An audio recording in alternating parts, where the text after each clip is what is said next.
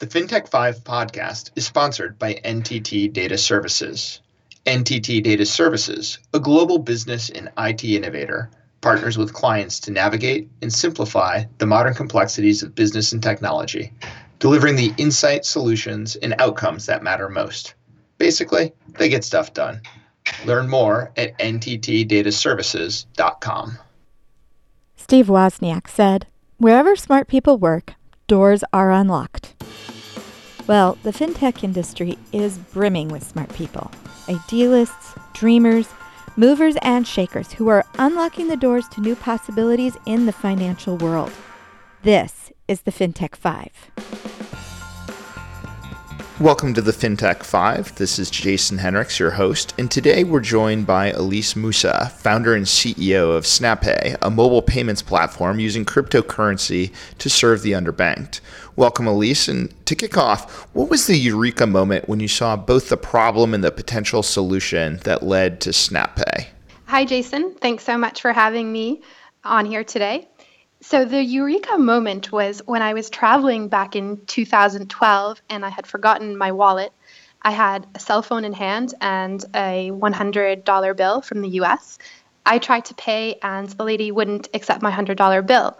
So I looked around and I thought, well, this is insane. I should be able to pay with my cell phone. I quickly called up one of the engineers at a previous startup and I said, drop everything. I had a problem shopping, and it turns out that there are half a billion un or underbanked people in the Middle East and North Africa. Developing the technology was not the biggest barrier to entry. What was really difficult was actually uh, working with banks and regulations in order to launch the application. It took us a few years to get a bank partner in order to launch our application. It's in private mode right now. However, this summer, I realized that the, the real eureka moment was the bridging together of cryptocurrency and the fiat, the fiat worlds. So you actually have experience in financial services, so you're no stranger Correct. to regulation and the challenges there. You also have startup experience under your belt, so you know entrepreneurship is an absolute bed of roses. Right. You combine those two things, you decide to do it on a global scale. What the hell were you thinking? I was thinking I had a problem to solve. And when I looked further into fragmentation and that there are technologies to solve it using, for example, the blockchain, I thought, well, if nobody else is going to do it, why the hell not? This is a real problem and there are solutions out there. So let's do it. Where do you get your tenacity? I believe that I was raised this way from a very young age by my mother um, to learn to, to speak and to be a leader and to learn. I also think that everybody uh, learns throughout life, but I, I think specifically I learned about resiliency as well. And I think I'd get my tenacity by both um, my upbringing and also my personal experiences, and to always have hope that there's a solution around the corner and things can be better. And we're lucky to have technology to implement solutions. So, speaking of the learning front, what's your been your most important lesson as an innovator in a regulated space? That's a very interesting question, Jason, as right now the ICO world is pretty much self regulated. Um, however, t- my learning experience has been that it takes time. It takes a lot of time to move uh, the current processes of, of banks and risk and compliance teams to keep up with technology. And that really, unfortunately, hinders innovation. Yeah. So you'll find sometimes a startup has a technology, but they have to wait six months in order to release it. Uh, at least six months. That's actually on the optimistic side of things. So speaking of uh, ICOs, you're going through one right now. Yes. Why did you choose that as a fundraising route? And does that have implications? Does that scare your bank partner because it is you know really the wild west still? Great questions. We're very excited to do the ICO because when we started looking at a real value for our participants, whether it's Amy buying the Snap buying coffee with the Snapay app, or it's Joe creating a really cool GIF on the content platform to earn Snapay coins, and then to be able to exchange those coins in order to buy a cup of coffee as well or exchange it into a different currency, we thought, well, why not?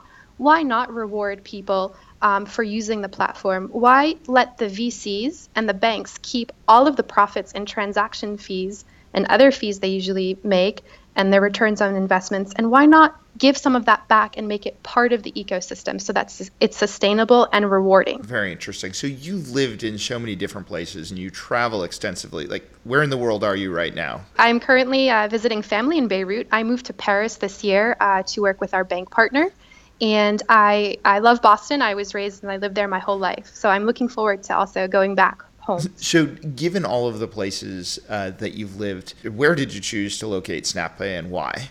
Snapay is an American company incorporated in Delaware, and I thought it was very important as an American to have an American company. I had explored um, opening up a subsidiary in France. However, sometimes um, the process takes a lot longer in, in other countries. So I think one of the awesome um, things about having a startup in the US is that it's fairly quick and easy and cheap to set up. Yeah. Not hard at all, especially now with online, right? You can go to incorporate.com and 10 minutes later you have a company. Right, or have your lawyers do yeah, it. Absolutely. Absolutely. So, rapid fire section one sentence or two sentence answers. What is the most overhyped part of fintech?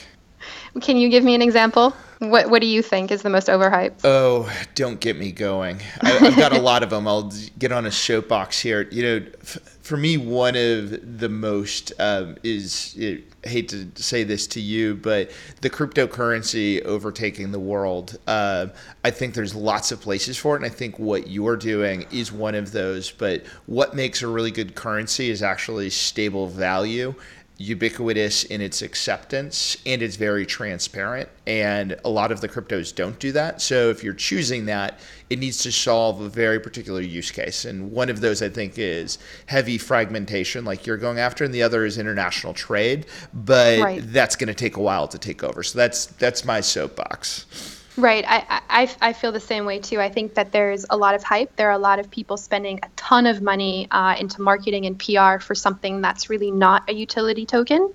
Mm. Um, and it's really creating too much noise so that those that are trying to solve a real world problem like we are, which is to make it rewarding, to enable um, people anywhere to send and receive money, um, and to remove fragmentation. And this is both for crypto and fiat and for people who are under underbanked, are people who just aren't really benefiting as much as they could be from their banking relationships. So I agree with you. So, since you let me give um, my soapbox on cryptos, you get to answer two of your biggest pet peeves. One you've already hinted at with all male panels. Let's talk about that for a second. What is it going to take, in your view, to actually really push the gender equality piece within fintech? And what can men in the space do to be better allies? I think that for men to lean in more and be better allies when they're invited to speak, of course, and if they see it's an all male panel, to step down and refer a few females in their in their position. Um, I think it's also really important for people who are organizing events um, and companies to try try a little harder to really reach out to females because there are lists out there and we're out there. So um, there's no excuse why there shouldn't be at least one female on a panel if not half of it be females. It's really important for us to be part of it because we're currently in the making and building of it. Well, in should let me get out one of my biggest pet peeves. Then, as long as we're going back and forth here, it's actually all women panels when the panel is on gender issues that you don't even put a male up there so we can have a frank discussion and to think that the only panel that women should be on is to talk about gender. Right. I i, I feel the same way